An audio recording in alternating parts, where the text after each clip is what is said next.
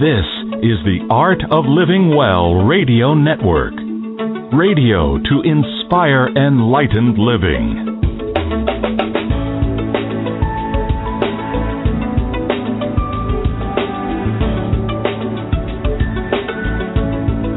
You're listening now to the Honest to God series with Angel Rose and Ahanu.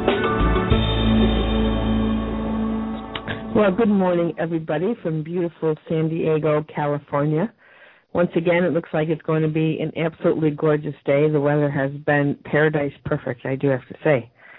So this is the reason why people don't move from this area, Ahanu, once they get here. Because there's just nowhere else where the weather's like this, where the sun is out just about 363 days out of the year, and there's a nice sea breeze floating by, and the birds are singing, and the tropical flowers are blooming. What else could you ask for? Well, speaking of paradise perfect, you haven't been paradise perfect for the last 10 or 12 days, actually. You've been quite unwell, and indeed I had to run the show last weekend entirely on my own, and all our listeners and myself missed you tremendously.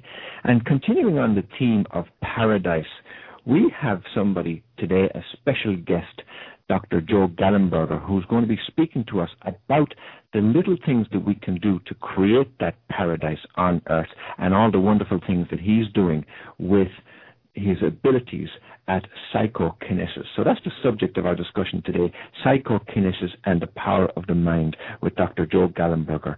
But more of that in a few moments.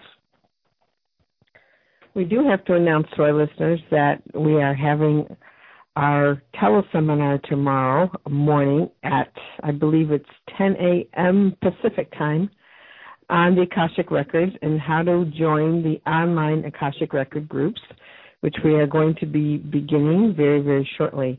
We've had so many requests for these, and we finally got our act together. So people can look forward to listening in on that. It will be a good explanation about the records, what they can expect from the groups, and how they'll benefit. So we have that to look forward to, as well as, you know, I'm feverishly working on book number 2, The Nature of Reality, which will be out in November. And I've also had requests for that from people. So it was supposed to be out in April, but, you know, life has a way of delaying things, so that's what's going on. But I personally can't wait to hear Joe talk today, especially about his new book, Inner Vegas, which we are obtaining a copy of, and I can't wait to get my hands on that. It'll be good night reading before bed, Ahanu. Can you imagine what our subconscious is going to be doing at night once we're reading how to bend spoons and how to use our mind and actually, you know, program ourselves before we go to sleep. That's why I'm so much looking forward to this discussion today with Dr. Joe Gallenberger, because not only are we going to talk about that whole ability of illuminating light bulbs and bending metal and plastic and sprouting seeds in the palm of your hand and influencing computers, including dice and slot machines and so on, but improving our lives in general. And that's really what we're about. We're talking about this growth of awareness. We're talking about expanding our consciousness so that we can actually create our lives and in the best and the highest heroic outcome. Now, before we do talk to Joe, I want to just clarify a little about what Angel Rose mentioned, this fabulous announcement that we have to make. And let me give you a little bit of history behind it. Many people who couldn't attend our Akashic Records events in person have asked us to run them online. Now, we've been running these small groups in Ireland and throughout the United States since late 2009 and early 2010. And many people, many of our listeners, have asked us, can we bring them online? And this is what we've done, and that reality is actually happening tomorrow. Talk about manifestation. It's coming into manifestation. And if anybody wants to find out more about that, simply go to worldofempowerment.com. That's all one word. I will mention it again at the end of the program, worldofempowerment.com. Scroll down. There's an invitation there to join the brand new online Akashic Records group. It's free, and you are invited to attend. Indeed, your presence is needed because it is the combined energy of all the participants that leads to that downstepping of this wonderful knowledge for the benefit of all humankind. So let me tell you, that webinar starts tomorrow, Sunday, April 28th at 10 a.m. Pacific time. It runs for 60 minutes, and you can listen by phone or on the web. People are very familiar now at attending webinars, and we want to thank you in advance to all those as well who have already signed up. Again, full details are at worldofempowerment.com, all one word, worldofempowerment.com. Now, our special guest today is Dr. Joe Gallenberger. Dr. Joe Gallenberger, he prefers to be called Joe, I know. He's a clinical psychologist with over 30 years' experience as a therapist, and has a great interest in the universal principles of manifestation. We're going to be talking about manifestation in all its guises today. In 1995, he began exploring psychokinesis. That's the ability to influence matter through non-physical means.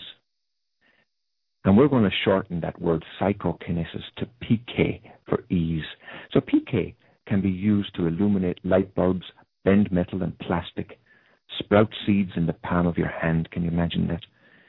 I know that you influence computers, Angel Rose, because many times where you're in a shopping center at the checkout, the cash register simply just closes down. Influencing dice and slot machines, and creating healing and abundance, all just using the power of your mind. And he has achieved statistically powerful results in university laboratories, and after advancing his method over years of study, began to teach this skill to groups that share his passion and interest in the fundamentals of manifestation. Now, we are blessed to know Joe personally, and we know him as a dynamic, heart-driven speaker.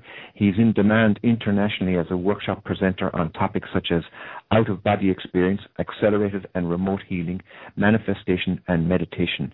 And his book, his first book, Brothers Forever, An Unexpected Journey Beyond Death, received rare reviews. And that is about out-of-body experiences and near-death experiences and so on. And we've had several guests on the show. In fact, one guest we had, Michael Murray, he had 4 near-death experiences, and that was an absolutely amazing and wonderful interview. And people can, if they want, listen back on the archives. Now, Joe's latest book, Inner Vegas, has hit the top of the charts, and Joe was recently interviewed on Coast to Coast with George Noory. And we are going to speak with Joe very, very shortly, but first let me put you on to Angel Rose to do a lovely introduction to Joe. Well, I don't know how much more lovely I can get than what you've just done, Ahanu. I think we have a lot to cover today, and let's just bring him on. Joe, are you there? Yes, I am. Good morning, Angel, and Ahanu, how are you? Good morning to you over there in North Carolina. How's your weather? Gorgeous. I guess we compete with you. All the spring flowers are blooming at 70 degrees, and birds are singing. That sounds beautiful, absolutely beautiful. All right, Ahanu, let's get going. Okay, we have got so many questions for you, Joe, today, but would you just take us back first? Go back to when you first realized the power of the mind and how you got into PK in the first place. Bring us back in history. Well, I had worked as a therapist for many years, and in my journey with that, I was looking for whatever technologies and methods would be most helpful. That coincided with my interest in out-of-body experience and led me to Monroe Institute, where they have a technology called Hemi-Sync for hemispheric synchronization. It's basically audio CDs you can listen to on headphones, and they change brainwave patterns easily into very relaxed states, creative states, meditative states, etc. And so I began to use those in my clinical practice to help people with anxiety, depression, and things, but also went up myself to the Monroe Institute and took their Gateway program, which is their premier program that is a prerequisite for most of what else you might do there. And it was an absolutely wonderful week, one of the most profound in my life. I had out-of-body experience, but lots more things happen as well. And I became a trainer there. I've been a senior trainer now. I've been there over 20 years and teach quite a few of their programs, developed some for them. And in those programs, we access the highest of energies from spirit. And I began to wonder, can you use those to help the physical world here? And in one of the programs that we were doing, we ended up working with a dice table to prove, if you will, that we could have some influence. And I found that indeed my hands got really hot, my heart was wide open, I was very grounded, yet expanded into the connection with spirit energy. And in that state, which was very much the state I used for energy healing, we could affect the roll of the dice quite well. So if I wanted to roll 7 sevens in a row, I could do it. And that really intrigued me because in healing, you never know. Healing's a great sacred mystery. So if a headache goes away, you don't know if you did it, they did it, God did it. If it stays, it might be there for sacred purpose. So it's kind of messy. But psychokinesis, we can study statistically and know exactly what should happen by chance, and we can see if we're influencing things above the degree of chance. So I began to study that, and that led me to the university laboratories where I began to do some psychokinesis experiments. So I'm going to take a break from that story a minute and see if you have any questions, and also check the quality of the audio connection. Is it good for you? Yes, it's perfect, yeah. Okay. Now, I want to ask you about the physical manifestation of these things, and only because that seems to me to be the first place that people go to be convinced of the power of the mind. And I, where we're coming from is we know that it's beyond the physical. But let's dwell there for a few moments and look at the ability to be able to bend spoons and sprout seeds in your hand and the roll of the dice as you mentioned, and those kinds of things. Because they're the areas that people can see with their own eyes as verifiable proof that they have this power. And then we'll move on to more what's going on with the mind and how to bring other kinds of manifestations into your life. So can you talk to us about what happened when you first bent a spoon? I mean, what was that all about and how did it happen? Okay, well, you're correct. First I got intrigued with this as a scientist, that it could be studied.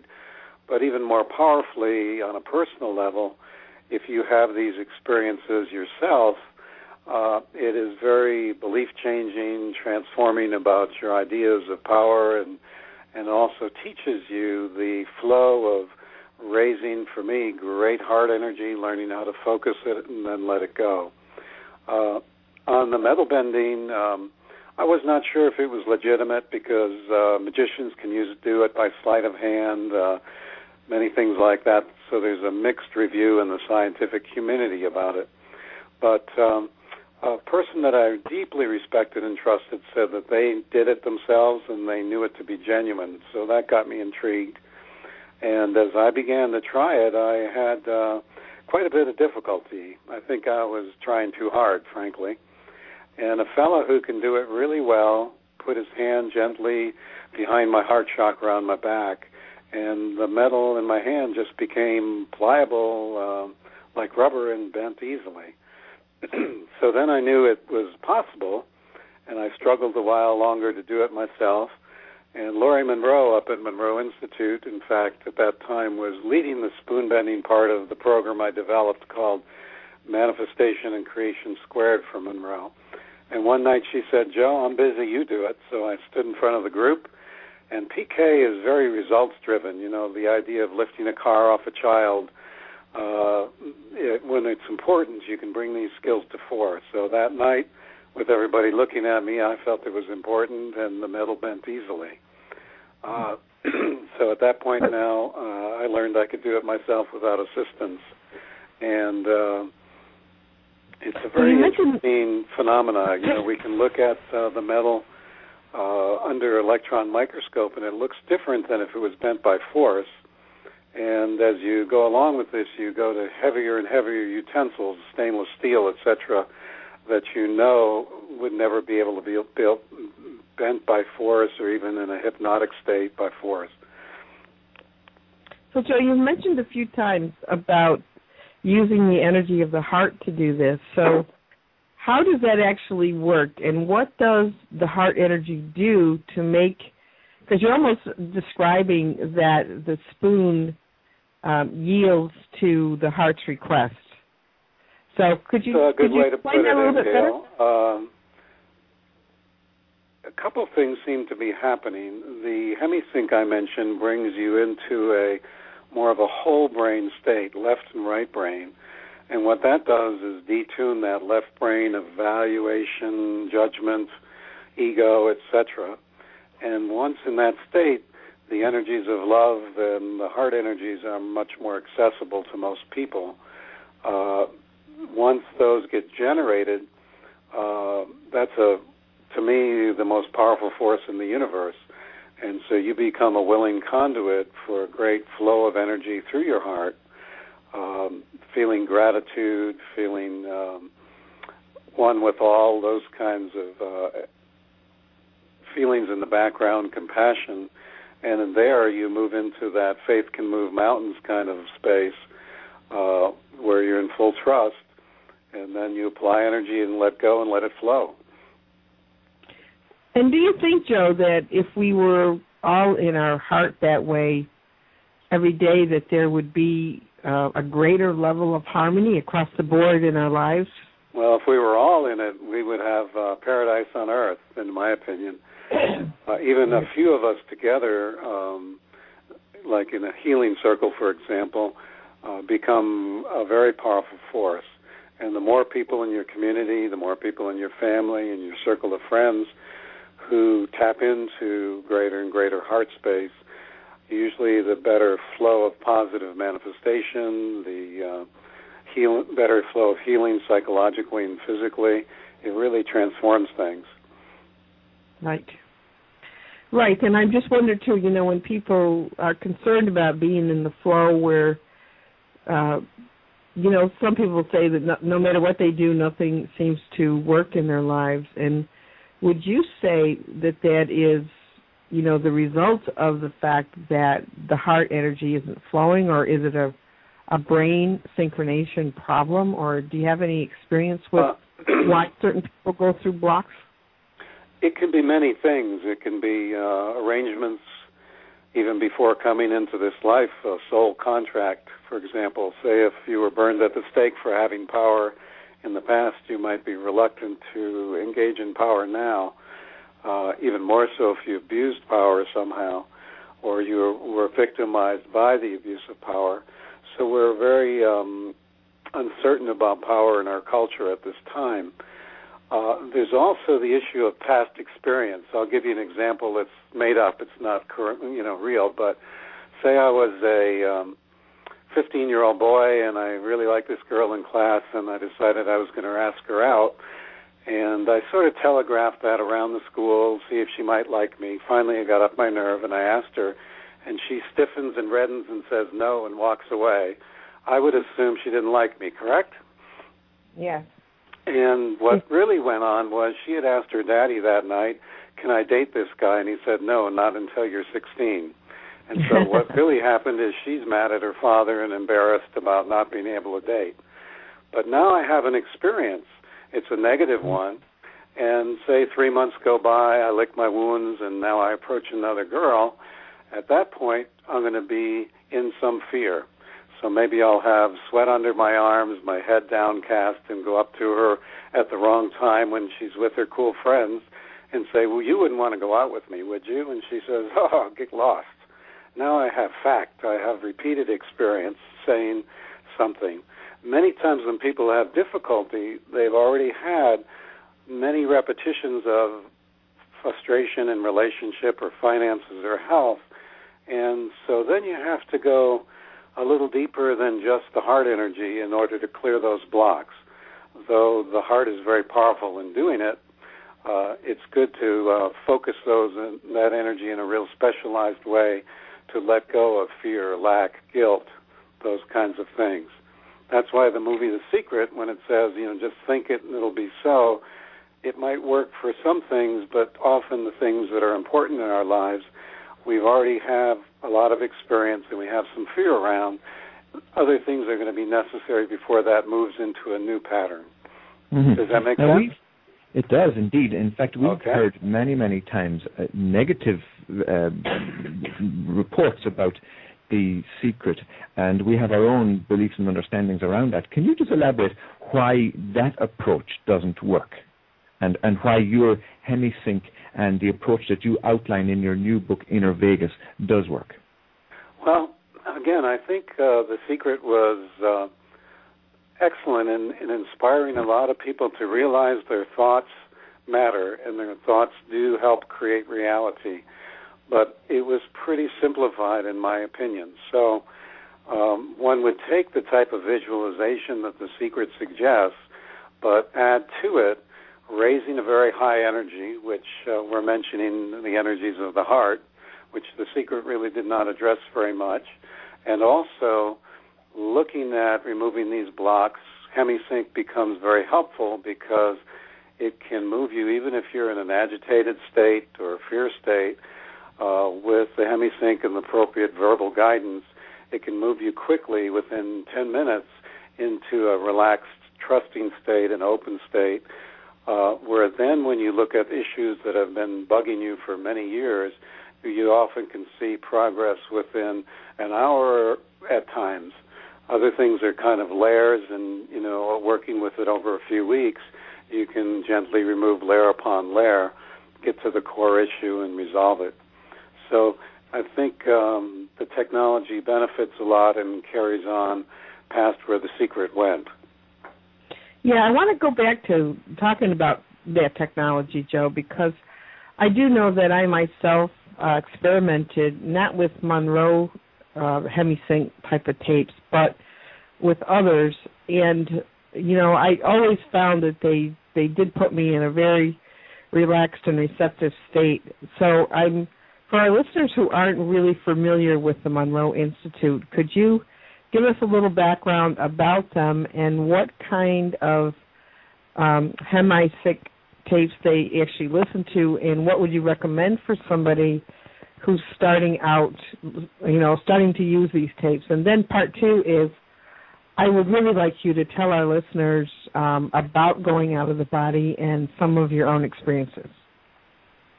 Okay. Long question. Catch me if I forget parts of it, okay, Angel? Okay.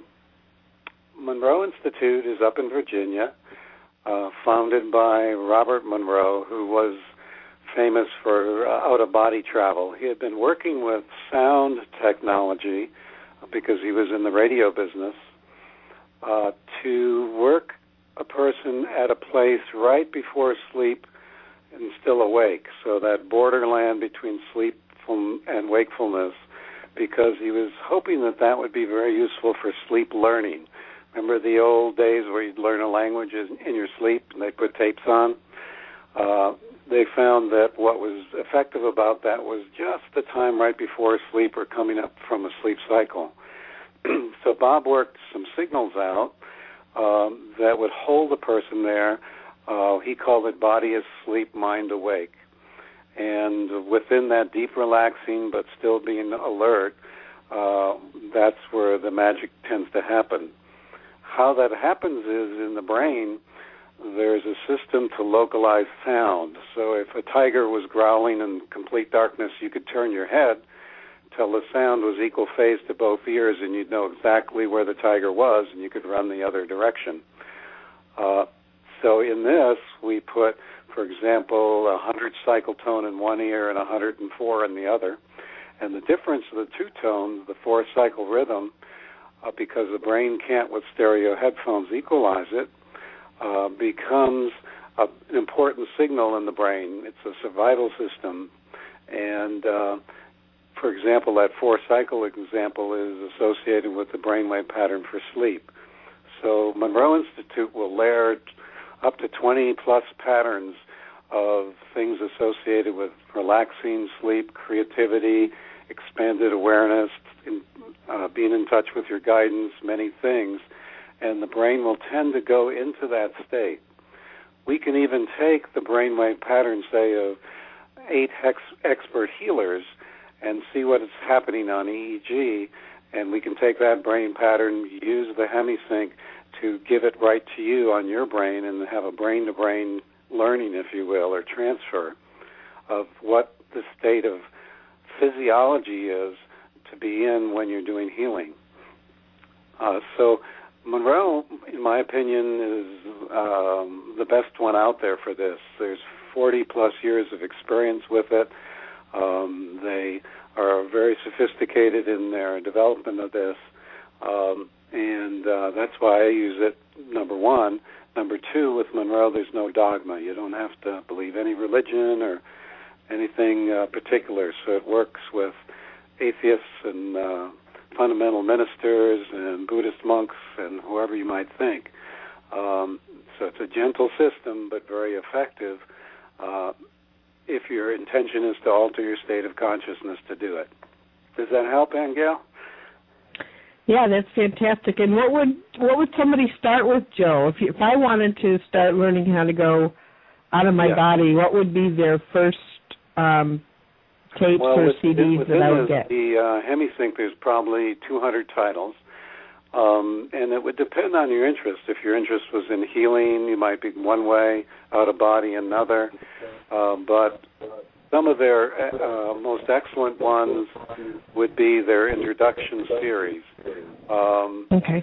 So they have a Gateway home experience that's pretty extensive.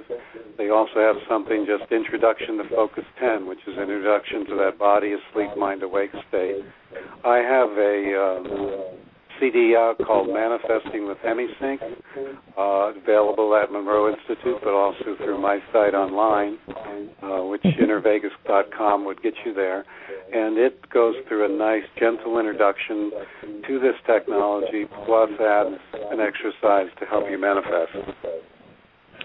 Fantastic. And just if you could share with us some of your own out-of-body experiences and what's out there, Joe? Are there many, many levels? Are there positive levels, negative levels? What can somebody expect? Well, many people remember some out-of-body from as a child, and they remember it as a great freedom of feeling like they were flying. Sometimes as we move into adolescence, that fades. Some people are able to preserve that. And much like here on Earth, there's a huge variety of experience available. Some people just fly at the level of the electric wires and go see friends and things like that. Others take off to the other side of the moon. Others take off to different dimensions. So I would say that at least within the way Monroe prepares you through some energy exercises before you intend to go out of body, by building a very positive energy and attracting I would say 98% of the experiences people have in that kind of a format will be positive. Usually if there's something negative, it's just reflecting a fear you might have. Even Bob Monroe felt one time he was attacked out of body, and what it was is his favorite kitty cats came in and jumped on his body when he was meditating. So things can be misinterpreted as spooky or scary, and usually there's a pretty ordinary explanation. Yes. Now, you gave a wonderful graphic example of a teenager asking a girl out and how we can build up negative patterns and from those experiences. Do you think that is what happens to us as children? We have this ability in the beginning and then we lose it, or we're maybe it's trained out of us. Do you think it's because of negative experiences, or do you think that there is a kind of a negative agenda that's going on that doesn't want us to step into our natural powers? Well, I'm not a big conspiracy theorist here. The Chinese have found they pull children with talent in these psychokinesis areas, and what they find is that children in rural areas tend to be much more open in their use of this and trainable than children in a city environment. So some of our culture is so left brain analytical, with huge amounts of data coming to us at all times, that we begin to use left brain more than the right brain and left brain more than the heart energy. we can have situations that are misinterpreted. I met a one lady who was very psychokinetic as a child, and somebody in her family died, and she thought she might have killed them. She had never talked to her parents about her ability, and she kept her shame about this death quiet, but she shut all her power down.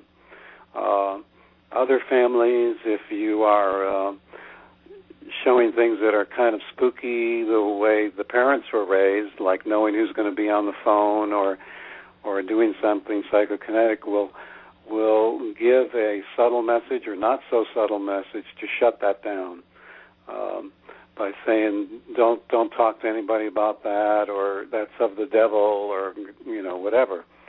So there's many ways you could come by it honestly just to shut things down. My own kids, often pre-puberty, there's a lot of psychokinetic activity in girls. Once you get a little older, then you're so concerned about your peer group that often you'll say, I don't want anybody to know this, so I'm not telling anybody this because I don't want to appear different. Mm-hmm. Mm-hmm. Does that help? It does indeed, and let us remind our listeners that you're listening to the Honest to God series with Angel Rose and Ahanu, and our special guest today is Dr. Joe Gallenberger, speaking about psychokinesis and the power of the mind. Joe, I have a bit of an odd question before we continue on this subject and its benefits, but when people experience poltergeist activity in their house, where objects are moved and it seems to be a spirit in the house that's throwing things across the table or breaking windows or whatever. What is that? Well, we don't know. We know a couple things about it. Sometimes it can be somebody in the house is psychokinetic rather than a disembodied spirit, and unconsciously they're doing it. And that kind of activity, again, is often associated with somebody psychokinetic, like a prepubescent child who is under some agitation in their life. I've come across a few things which I would say seem to be spirit activity in that more usual way of thinking of it, where somebody without a body who's maybe never been human or was human a long time ago seems to be affecting things. But it's a gosh darn hard thing to prove and nail down, that's for sure. I always wondered about that, and I do remember reading an article years ago where this woman said that she felt there was some symbiotic relationship between people in the house and the activity that was going on. So I just wondered what your take on it was. So hang on just a second. Ahanu's got another question. Yeah, we want to move towards your new book, Inner Vegas, and I'm absolutely fascinated by this whole concept of being able to manipulate or control or influence the dice and so on. And you've given us a very rounded background about how that actually takes place. Now, what I find interesting, too, is that you've actually conducted 60 of these adventures. You call them Inner Vegas adventures to Las Vegas. Can you tell us about what goes on there and then how that led up to the writing of your book? Sure. Well, again, the full title to my book is Inner Vegas, Creating Miracles, Abundance, and Health. I mention the full title because it's not really about Vegas. Vegas became the classroom after I was in the science labs to begin to practice this and see if I could get a black belt in it, if you will. I couldn't keep going up to university labs, and I knew that the dice in Vegas would be neutral, and I knew the statistics on slot machines. So if I could influence things, then I could go back again and again, and I could also pay for my office staff back home while I was out there, quote, playing. So I did this for about 5 years myself, and as I did, I found the very high altered states that I had been experiencing in meditation, I could experience that and even more while I was walking and talking and betting and things. Things like being able to perceive through matter, things like that. So I found it very positive in my life for manifesting, etc. And so I decided to develop a group and see how it would be. Would it be more powerful with a whole group? I thought it might be. That's what the literature suggested. And a way to teach and train people about this energy. So we started the Vegas Adventures workshops, and we found indeed as a group, if the group was coherent and we spent a day of preparation and meditation, we could affect the outcome on the dice really well, as well as we began to have people wake up, say, the second day of the workshop who had had polio and wake up and say, I'm pain-free for the first time in 20 years. We had other folks get commissions for artworks at home or sell houses easily or find soulmates. So all this abundance of manifestation began to happen and healing as well as the psychokinesis out there. Since it seemed so positive, we just kept doing it. And now that more than a decade has gone by, I think I just came back from our 64th workshop. Wow. And tell us, does your adventure there take the form of a workshop or a classroom environment? Or give us an idea of what actually happens and why would, I mean, you mentioned about the healings and so on that would take place, but what would be a big incentive for somebody to attend one of those workshops? Well, it attracts people that are very interested in manifestation and in healing, so energy workers, massage therapists, as well as day traders and folks that want to increase their intuition, reduce their ego, reduce their greed around taking risk. And we send out a brief preparation manual. The group is limited only to 16 people. That's as many as you can fit around a dice table. The preparation manual talks about the game, gives some energy exercises. When we get out there, we don't go near the casino for the first day. We meditate together, learn about psychokinesis, learn about how we're going to hold energy at the table, etc., use Hemi-Sync to meditate with. And by the end of the day, practicing in the rooms, people have a pretty good idea about the game of dice and what we're doing and how we're going to do it.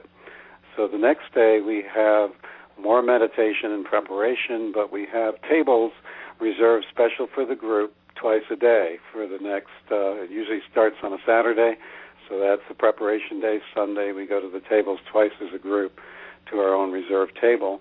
We'll practice that, come back, debrief, fine-tune the process, and the nice thing is that we bet very little money, but even $1 brings people to high attention when everybody else is betting and counting on you rolling well in order to do well. You feel that same criticality to do PK as I did when I had to bend spoons in front of a group. So people are very highly motivated. They're paying very close attention, and then we see our results. We have particular targets picked, and so we know if we're hitting those targets a lot that we're on or in the zone, and we support each other real well. Meanwhile, we then begin to do healing circles within the workshop to keep the accent and the energies for healing going. And we, the third day, do pretty much the same thing, more sessions at the table, more healing circles. And so by the end of the workshop, people have really been able to experience PK for themselves, as well as looking at issues of guilt, fear, risk, deservingness, performance, etc., in a very loving environment. Sounds like a beautiful workshop in that you're getting the best of both worlds. You're getting to have fun at the tables, and but at the same time look at those risk issues and deservedness and all of that, as well as doing some deep inner healing. So it's a very joyous workshop. We try to learn through abundance and joy, because one time in my life I was in a body cast for 6 months and said, small lessons please, and I'm willing to learn by abundance and joy, no more drama. Yes. So how does somebody get in touch with you, Joe, if they wanted to attend one of those Inner Vegas adventures? the best thing is to go to my website, which is sync, like in the word Hemi-Sync, S-Y-N-C, and creation, synccreation.com. And you'll see pages for the Inner Vegas workshop. You'll see pages for the book and also for a home study, of course, I have called Sync Creation.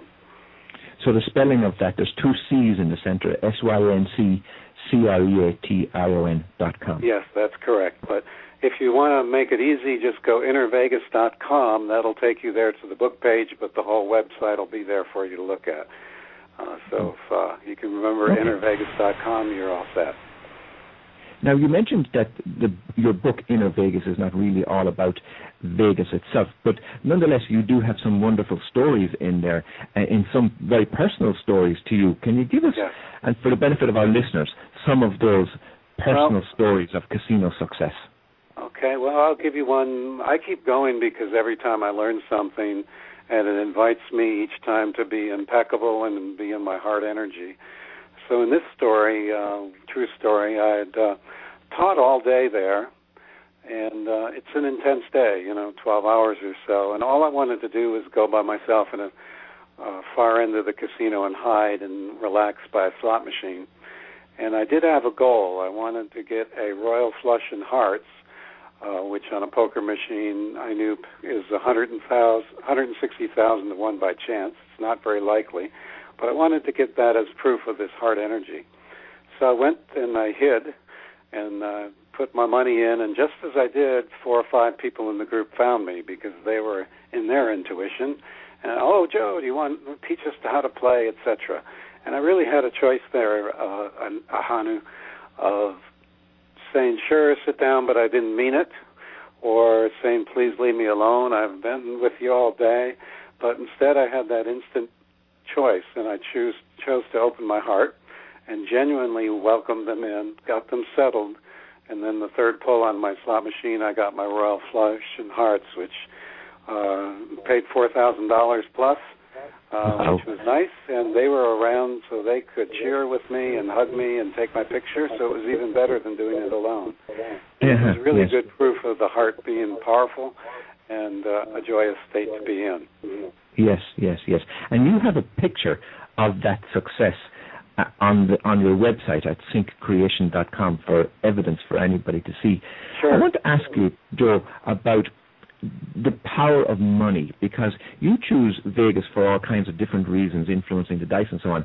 But when you mentioned about somebody even gambling $1, like that raises all kinds of issues for people. Can you talk to us about that concern that people have about around money? Well, it's very interesting. Money is just an energy, much like air in our culture. It's an important energy, and yet we have all kinds of programming about it, like filthy rich and nothing good comes easy, and all kinds of belief about it. Hopefully what we can move to is a very healthy idea of money, that we can be trusted with it, that it can be a positive force. I've met many people with lots of money who do tremendous good works. We have a blessing bucket that we started in Vegas, totally anonymous. It's in the corner, and nobody's required to put anything in there, but we've raised over $100,000 for charity doing that. So money can be a force for good. Most of us have a certain sense of this is enough, but more than that, there's something possibly wrong with having it, and feel like spirituality and money don't mix. So I got some flack when I started this of, well, how come you're using sacred meditation techniques to go out and earn money?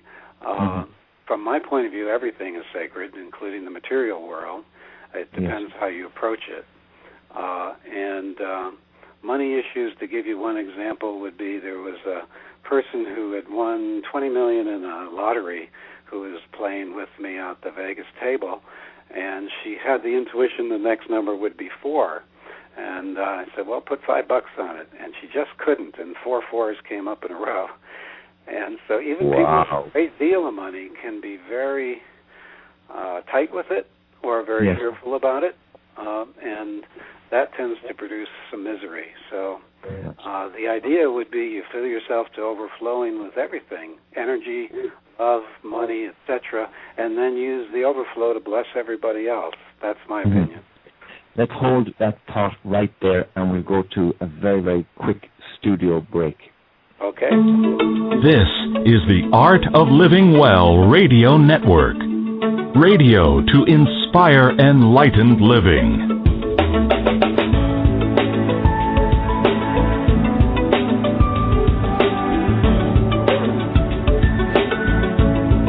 The Honest to God series with Angel Rose and Ahanu.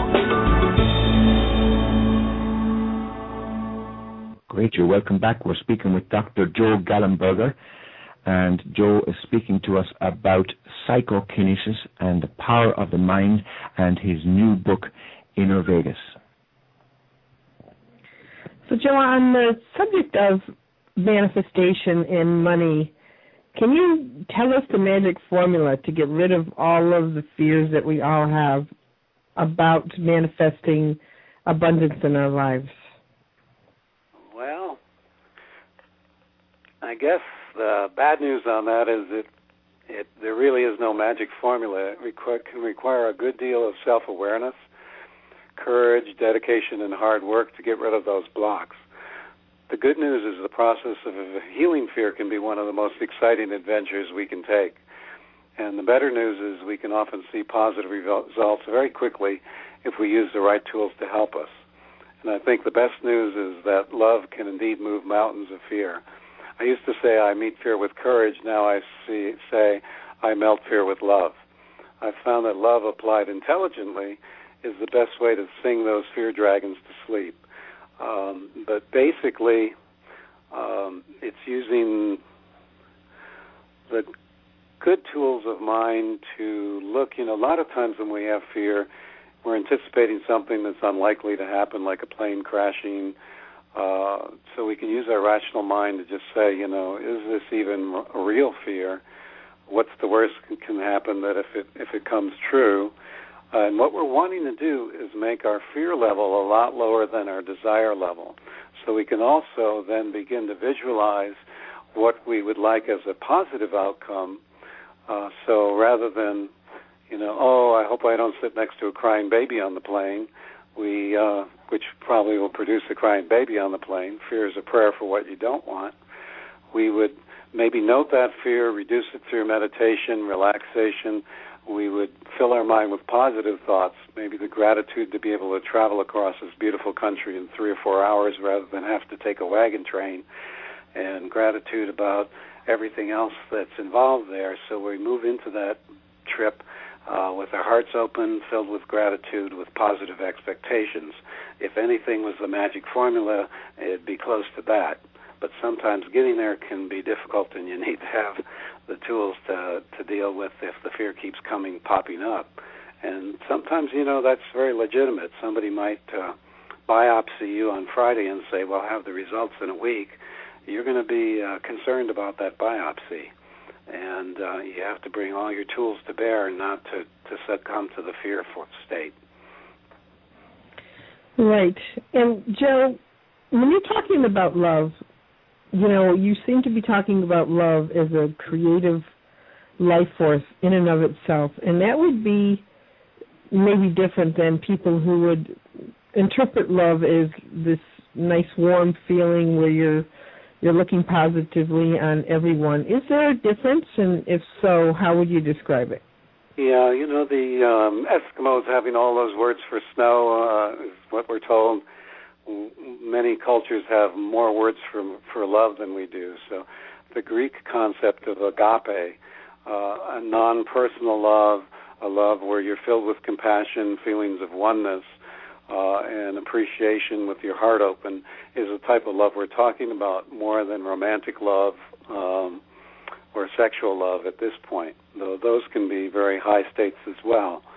So it's... a special kind of love, if you will, where we are moving beyond the boundaries of ego, and we're moving into being in touch with our greater selves, our heart flow, and our oneness with others. Mm-hmm. Okay. You have this wonderful book that has really hit the charts big time, especially on Amazon.com, called Inner Vegas. Tell us, what's the story behind that? How did all of your adventures and all of your experiences come to manifest themselves by way of this book? Well, after I discovered we can raise our energy much higher than we're taught, and I learned how to focus that energy, and it could dramatically change our internal and external worlds with the miracles of healing, manifestation, it seemed to me that no one else had tied together this idea of using psychokinesis, energy healing, and manifestation as parts of the same process, and using psychokinesis as a great feedback device, whether you're getting there in learning how to raise energy, set intent, and let go and let it happen. So after I'd done the workshops and developed a program called MC Squared or Manifestation Squared from Monroe, I really wanted to get this information out to a larger audience. When I first tried to write this book, it was difficult. I didn't want to do another how-to book, and I wasn't sure about sharing my personal story. But I was teaching one time up at Monroe, and our guest speaker didn't show up, and so I had to substitute. And I just told my story from my heart to the audience and received a long-standing ovation. And I got home and I realized, hey, I just have to write the book that same way. Just tell my story, and people will respond or not. And the response has been terrific. And so that's really pleasing to me. I wanted to put out a message of hope and heart into the world, and Inner Vegas book seems to be doing that. Mm-hmm. Now, I'm going to ask you to tell us a summary of that same story. But before I do, could you tell us, did the book arise from a clear intention of yours? In other words, did you decide one day that I'm going to manifest this as a book? Do you understand the way I'm asking you the question? And, in other words, did you use your own techniques to make the book a reality?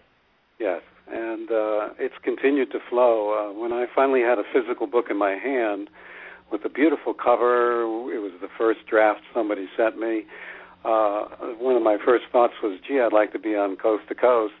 And within a week, I was on the show, which is pretty quick. So these techniques really do come in handy. One time I thought, gee, I'd like to take my wife to Paris. She'd never been. That day I got an email, would you like to train a program in France?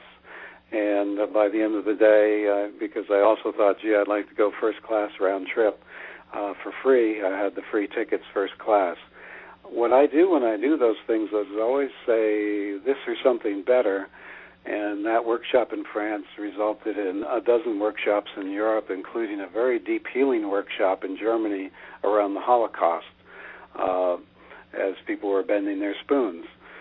So I expect things to have even better results than I can imagine, and so far the book is doing that.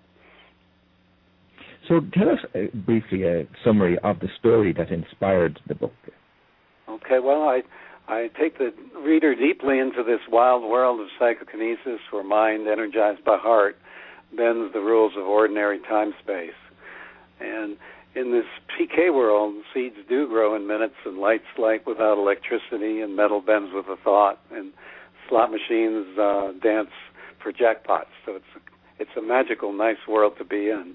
And miracle healings occur for the body, mind, and spirit. I always have to say that, not a substitute for traditional medical treatment, but I think energy healing now is being well-researched, and we're beginning to see that it is a very positive force. So in the book, I discovered PK as a facilitator at Monroe, as I mentioned, and then confirmed it at a major scientific lab, and then refined my skills in the casinos of Vegas. And after that, began to teach these Vegas adventure workshops. And from that, I created the Manifestation Creation Squared program at Monroe. So the book follows my personal journey, a little bit about childhood, into Monroe, into the casinos myself, into the casinos with the other people, and then into the Manifestation Creation Squared program. And finally, riding on those successes, the book talks about my development of Sync Creation, the course in manifestation, which allows people to learn these skills at home. So I share my most profound struggles and discoveries and victories, and believe it or not, it wasn't one straight road. There were a lot of ups and downs. And Inner Vegas, I think, will surprise people as it reveals what's possible when we use our heart-centered energy to mold reality to our desires. And it'll really help show you how to tame the dragons that are encountered along the way, like the fears we've talked about, and I think inspired greater happiness and abundance for yourself and your community. So I'm hoping it'll be of great benefit. And so far, I got 5,000 emails the week after Coast to Coast, and many people reading the book are saying it has really inspired them. So that's a great source of satisfaction for me. All right, Joe, well, see, now that we're stuck into it, we really need you to read us a paragraph or two from the book. Well, let me see. I've got to probably find one, huh? I think I'm going to pick one from the beginning. Inner Vegas discusses love and casinos, two topics that don't pair together often. Yet you will see that they can indeed go hand in hand, and when they do, magic is created. Inner Vegas is a story about how to create stellar results in our own lives in the areas that matter most, relationships, business, health, and happiness, using an approach I have honed in casinos. Inner Vegas celebrates the miracle of life at its fullest. It invites you into deep levels of communion with the creative aspects of the moment. It encourages you to open up to highest heart energy in each sacred moment. Inner Vegas can expand your manifestation and wisdom intuition skills. It can help you actualize your full power and potential, body, mind, and spirit, so that you experience abundance in all ways. So that's, I think, on the second or third page of the book. Well, that certainly entices. All of a sudden, my mind's going to, well, this person, my son could use that, my daughters could use that. I could use that for sure. And tell me what you think the biggest blockage people have to, you know, really experimenting with the fact that, in a way, what you're suggesting is that we're really not limited by anything. And yet, you know, even in terms of out of body and going beyond the limits of our 3D consciousness and world, you know, you're almost talking about moving into the field of miracles, some people would call miracles. What is the biggest stumbling block where people have a really hard time, you know, they may intellectually know that this is possible, but in terms of them demonstrating it in their own lives, you know, they seem to put the brakes on. So what's the reason for that, really, Joe, that you have found? Well, I think, you know, there's a conspiracy of teaching us that we lack a lot of things. And it's a way for people to sell us something. So education says you lack the knowledge to live in life, you need to go to school. Religion says without me you'll go to hell. Government says without us you will there'll be chaos in the streets. Science says without us you will be superstitious beings burning people at the stake. All kinds of thoughts that are not abundant. To me, we live in a world of constant miracle. You can look at your own hand, you know, the miracle of the human hand. And so I live in a world where everything is miracle, and these are not all that extraordinary. They're just another variety of miracle. The poem Nelson Mandela is often quoted, but it's written by someone else, which says, our greatest fear is not about how little we are, but how large we are.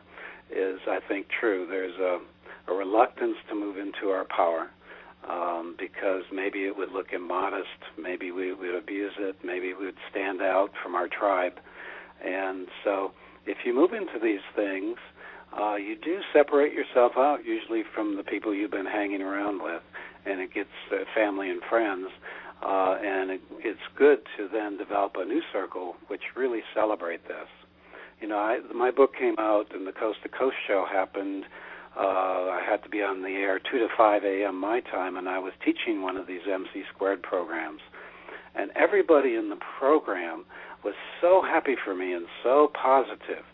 And I thought, you know, if I were in my tribe that I was raised in, there would be, oh, don't become famous. Somebody will take a shot at you. Who are you to do this? Easy come, easy go. All kinds of watch it and warning type of messages. And instead, this group fully supported me and allowed me to go even further. So you need a good group around to help with that main block of really being all of who you could be. Yeah, and I do find that, you know, the loyalty we have to, you know, our normal family and friends and our need for approval from them certainly does get in the way. And you are right that there does come a time when you do have to, you know, kind of put that in the background and go toward people who are supporting, you know, your new consciousness. So that can be a tough change in and of itself. But yeah. But nowadays, look how easy it is. You know, this program we're on now with the computer. When I meditate and I say, or sending healing or peace, I link my consciousness with all people of goodwill around the world who are doing the same thing. Although you have an instant community just by using your thought to intend to connect with the highest and finest, including people here on Earth. And some of those will physically come into your life and bless you like you guys have come into my life. Other folks you may never even meet, but energetically you can connect with. So there's no need to feel isolated, that's for sure. Yeah, that's really, really good advice because, and I do know that there's organizations like HeartMath, for example, that, you know, do a global meditation once a month. And, you know, all you got to do is get on their email list. To be part of that influences the world in a positive way. And that's really my segue into my next question. In terms of, you know, what advice would you give people who are observing events in the world today that seem to be really railroading us away from our personal freedoms? And I know you said you're not into conspiracy, but you know, it does look pretty obvious that we're being slammed with a lot of our rights. So how do you use what you know, Joe, to counteract that? Or what would you say to the world, people in the world? First, I jealously guard my own center and my own physical and emotional and spiritual space. I do that by being surrounded by the beauty of nature. I don't watch broadcast TV. I have positive people around me because if I can keep my energy up, then I'm not subject to those fear forms. And I feel that's an important thing to help others through a place of overflow or strength from yourself rather than be just as anxious as they are. That said, I also know that what we are given as the information about what's going on the planet is very distorted. Any time I've known somebody at the top level of a company, even magazines like Barron's, Wall Street Journal, they'll say they distorted the facts. And as you know, blood sells newspapers. So we hear the negative much more than the positive. My wife and her two friends that we take a trip once a year, they call her Goddess Trip. They were down on the Outer Banks in North Carolina, and a guy in the riptide started to drown. They went up and down the beach, and everybody got together, formed a human chain out to these people and saved them. And it never made the newspapers, you know, and people put their own lives at risk for others that they didn't even know. So by and large, 99% of people are really good, in my opinion. And we just don't want to give a lot of power to the people who engage in power plays and darkness. Yes. Tell us about the personal experiences that one has around opening up the heart, because there are all kinds of vulnerabilities that people experience. And we've also found that when one starts to grow spiritually, that's when the demons come up at the same time. So does your Sync Creation program, your Hemi-Sync program, help people deal with these demons? Yes, very much so. I like the term dragon better than demon because it gives it a little less power, makes it a little more magical somehow. But I start with my image of my own heart. When my brother died and committed suicide, that resulted in my first book, Brothers Forever.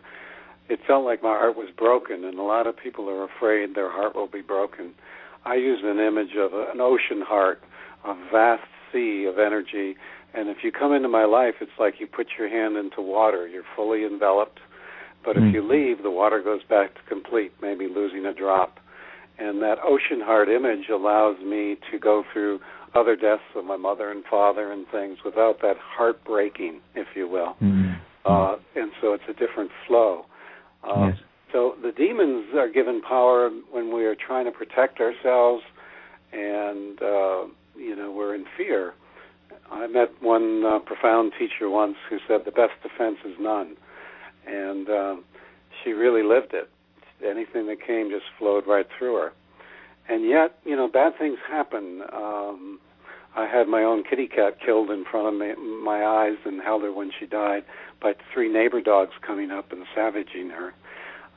And I didn't know these neighbors, but when I went to talk to them about their dog, the first thing I did is give them a big hug, even though I didn't know them, and said, we need to talk about something that's pretty soulful here.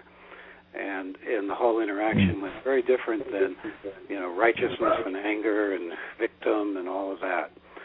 So a key, which the SyncCreation course teaches and gives lots of exercises in, is ways to raise energy and keep your heart open regardless of the stuff that's going on around you.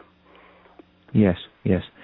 Now, it seems that the program, the Hemi-Sync program, involves working with yourself and your dragons, as you call them, and arriving at that place of personal power.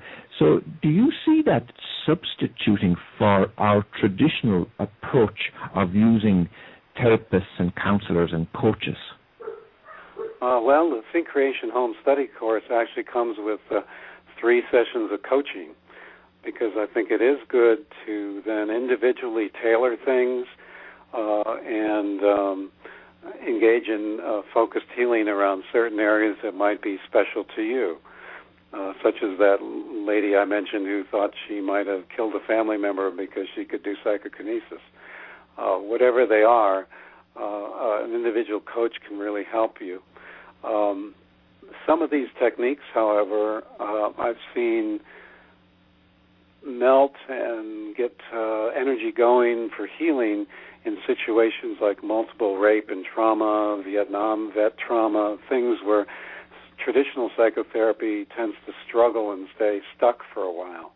But I think traditional counseling and things can be very invaluable.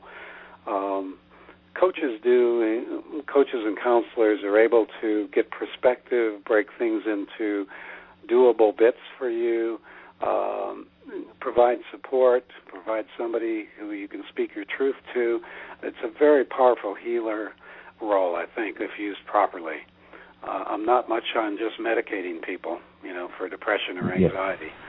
Yes, yes. Yes. But enlightened counseling can be a very powerful force. Yes. Now, where does the concept of imagination come into what you teach? And I'm asking you that because it has been our experience, and especially in the last number of weeks when we were doing our group Akashic Records here in San Diego, California, where Source did say quite clearly that imagination was the key to manifestation. Do you agree with that? Do you think that your course would actually... I think that's an excellent concept. At Disney World, there's a whole cathedral, if you will, devoted to imagination. The best way to go out of body to begin that process is to imagine it, and imagine it being very liberating and pleasant and stuff rather than being attacked by spirits. So our imagination used positively, we could put it as that visualization that some people talk about, but not an intellectual visualization, more like a daydream where you're fully in it and feeling the benefit is a very, very powerful manifestation tool.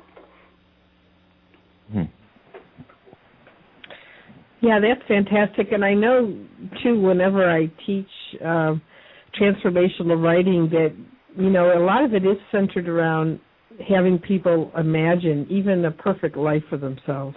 Yeah. And I find that we have such difficulty being able to engage in that, you know, once we become adults. And, you know, just reactivating that part of ourselves can be a little bit of work as well.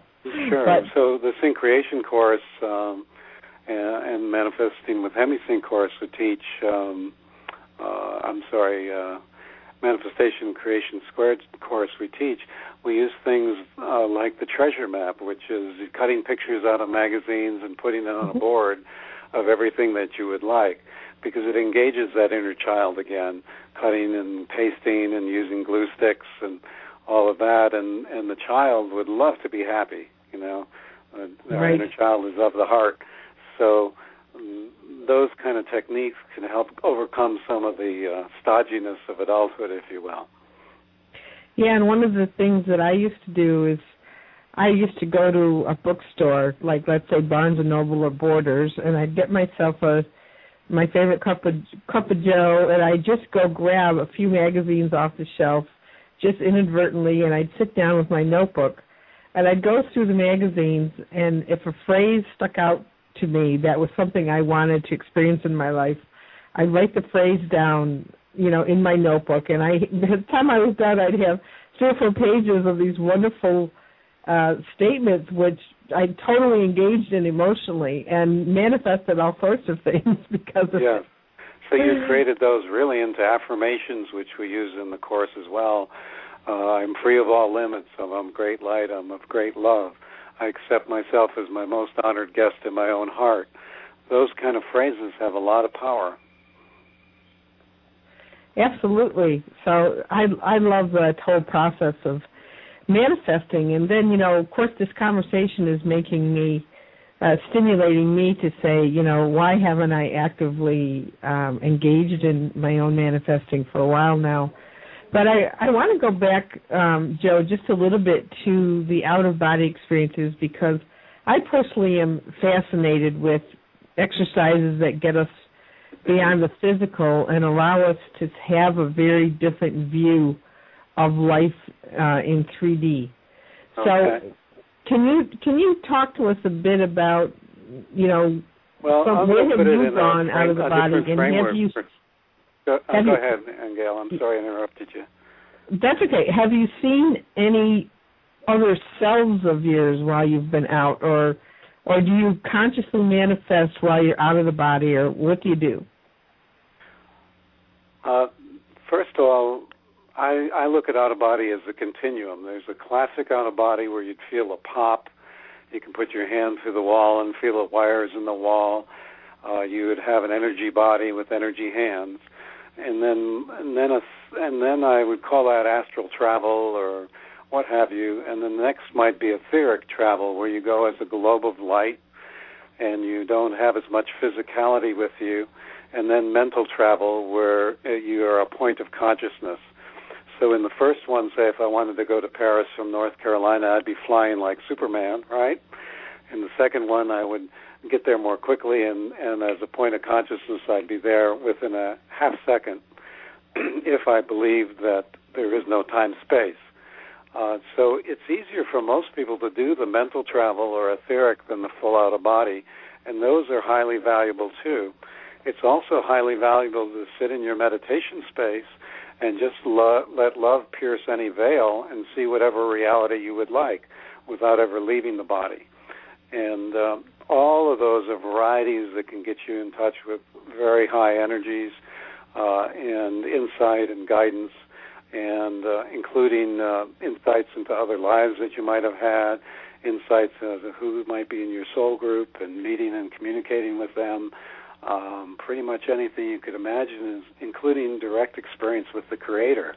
By opening up, we have a exercise, Access All It Is, where you first get in touch with all of who you are, body, mind, spirit, to the quantum energy in every cell, and then being aware of all you are as an amazing being, you connect with all it is.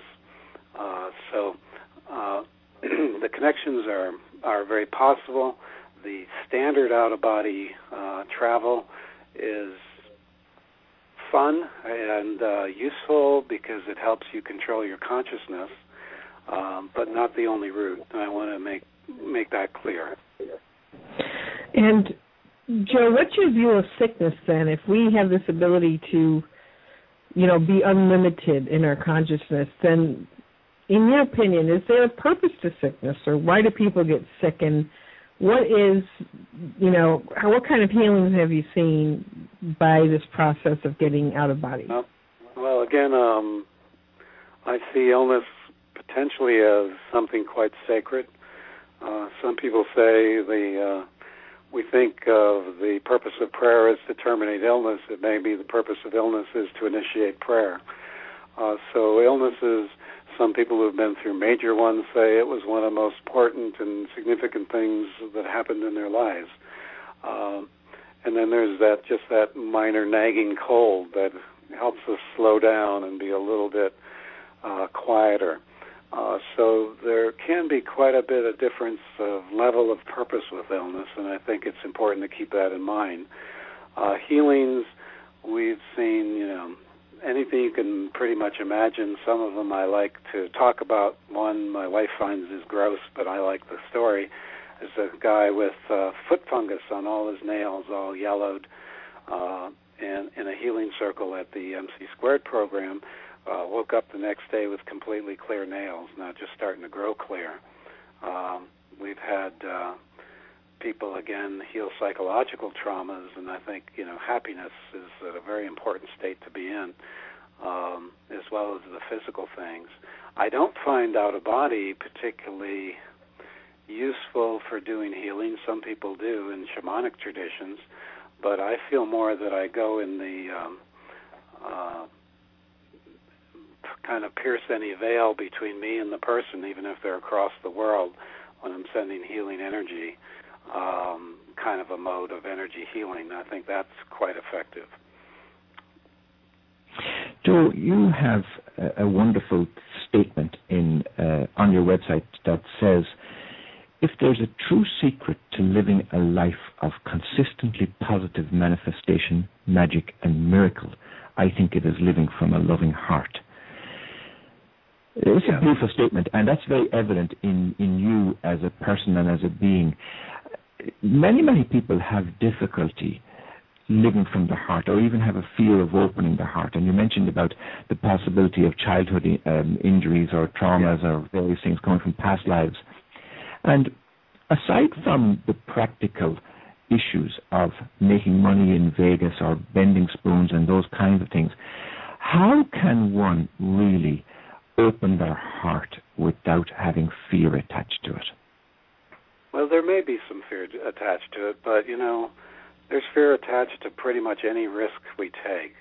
And all we need to do is learn how to manage that. But HeartMath that Angel mentioned, I think, is excellent in terms of having even biofeedback equipment available that you can buy. Their EM wave machine, I think it's called, where you can begin to put more attention on the heart and see the heart rhythm become more calm.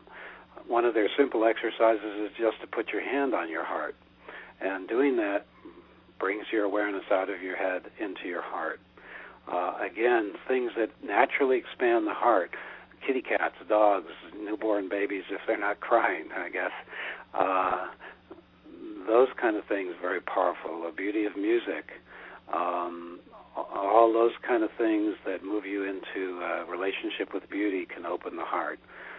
Just listing what you're grateful for. When we do the meditations in Sync Creation Home Study, we recommend on the way as you're relaxing each time you think of something you already are abundant in, such as the abundance of books you've read or the pets in your life or the abundance of your potential, so that you arrive in the meditation state open-hearted and feeling very grateful. And I'd say gratitude is probably one of the best ways to get in there. And I know some people's situation, they may have to pull pretty deep to find the gratitude. Yes. And, you know, I definitely have compassion for that. But even, say, with my brother's suicide, at the first of the grief, the beauty of nature seemed to be able to call to me, and the beauty of music. So each person will have their different route into the heart. But I'd start with things you find really beautiful. Right, right. Just remind us about how people can get in touch with you, how they can buy your Hemi-Sync program, and how they can buy your book, Inner Vegas, because we're coming up to the last few minutes of our program, and I don't want to lose the opportunity to do that, Joe. So go ahead. My main website is Sync, S-Y-N-C, Creation, C-R-E-A-T-I-O-N.com, synccreation.com, and innervegas.com will also take you there. I-N-N-E-R-V-E-G-A, that's not how you spell Vegas, V-E-G-A-S, innervegas.com. And there's lots of information there about the home study course. With we did a survey of 60 people. You can see the results they got. There's, in terms of the Vegas adventures, there's journals from many of the groups we did there that people have kept, and so you can see even more detail, the kind of process that goes on there. And there's a nice page on the Inner Vegas book as well. Does everybody succeed, Joe, in bending their forks or spoons? No, but I know you probably know the term morphogenic wave. It's getting easier and easier. When we first did the MC Squared programs, about half of the people were able to make simple bends. I did a program a couple weeks ago where everyone in the group bent in, the metal in much more complex forms, much heavier metal. In the home study, the folks that focus on it, I'd say reports are about 85% are able to bend the metal. And I can imagine that makes you feel very confident, or really brings home the reality that the universe is pliable. Yes, yes.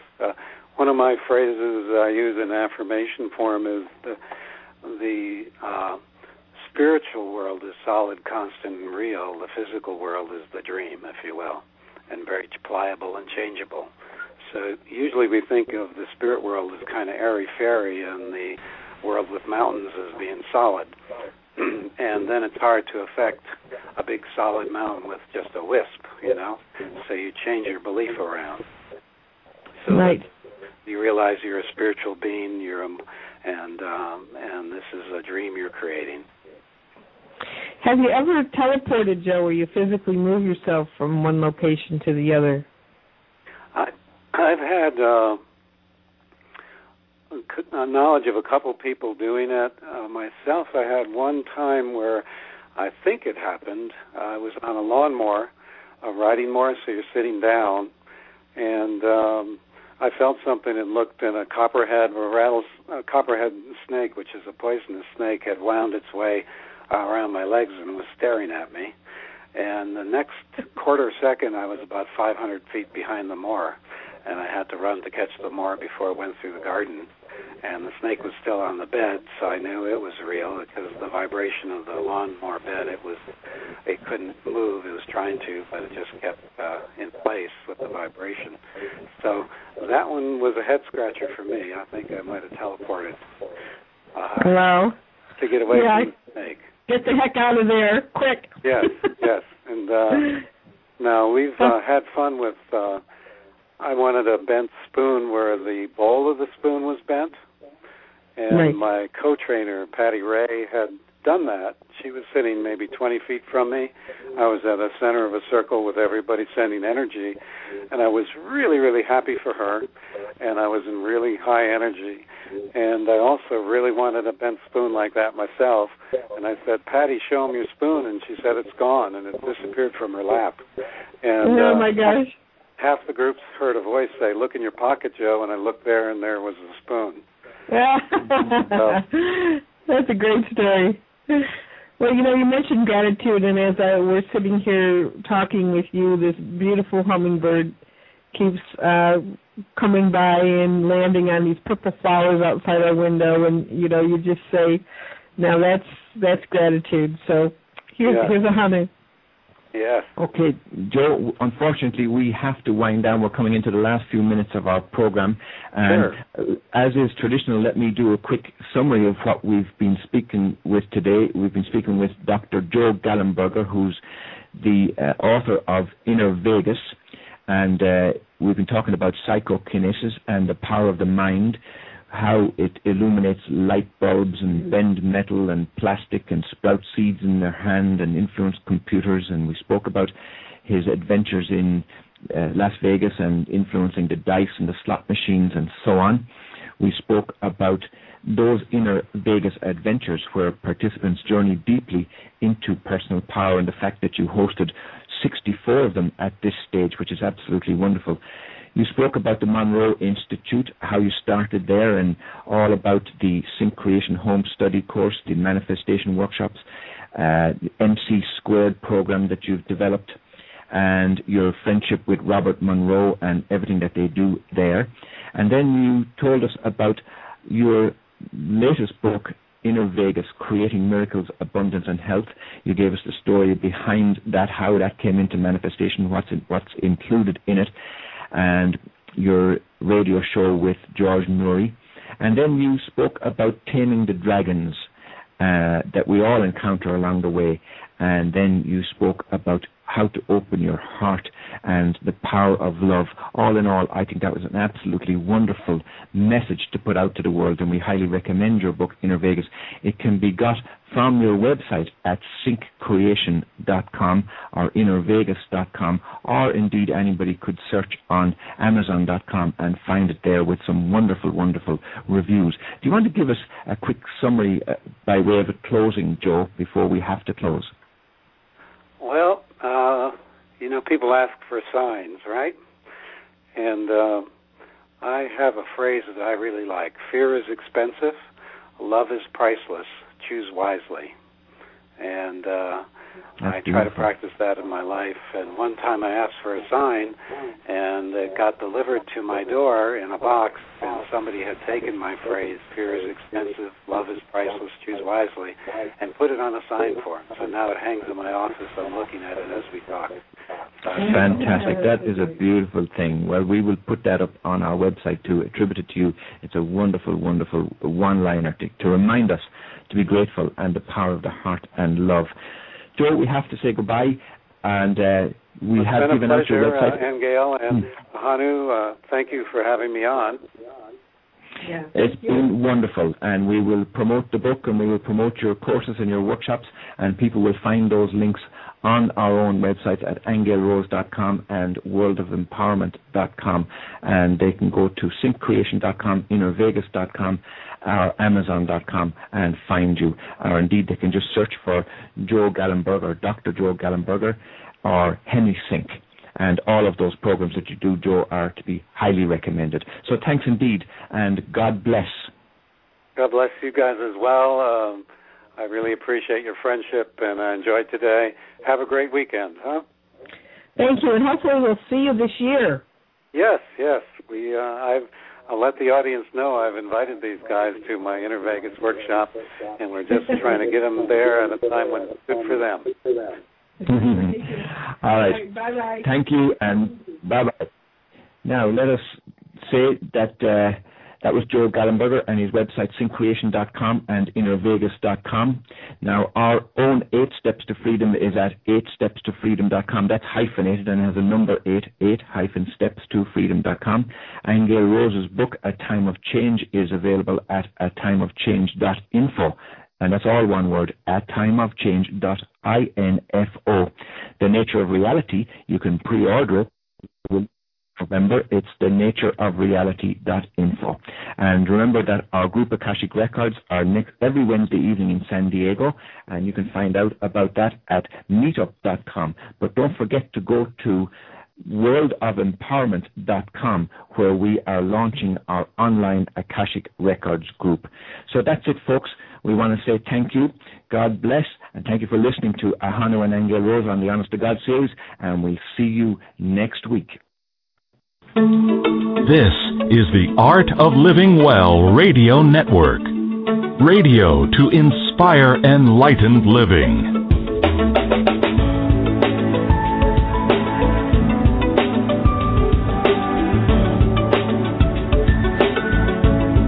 The Honest to God series with Angel Rose and Ahanu.